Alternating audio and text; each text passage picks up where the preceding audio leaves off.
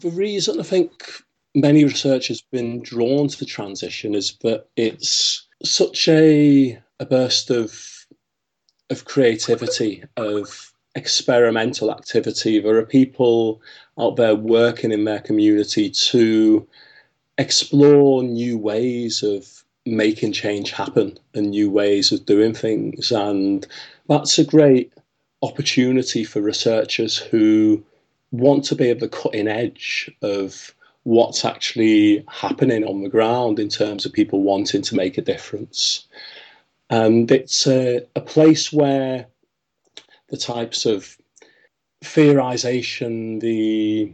ideas that academics are working with and exploring and communicating on a day to day basis are being put into practice and subject to far more rigorous tests in many ways when they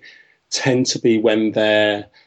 isolated in an academic environment or perhaps even applied in less demanding settings.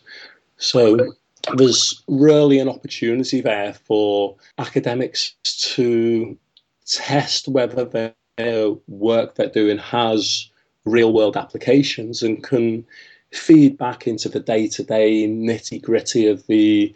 often very challenging work that transition groups are undertaking. From the point of view of transition, as a, an inherently experimental undertaking, we assume that there's a lot that it can learn from those people who've been trained in and have professional expertise in uncovering and uh, communicating new knowledge and uh, exploring how that can be applied in new contexts. So, the ideal vision is of universities really getting engaged in what's going on in their communities and bringing all the the skills, the resources, the capacities of the people who work there centrally into the transition process, and that allowing transition groups to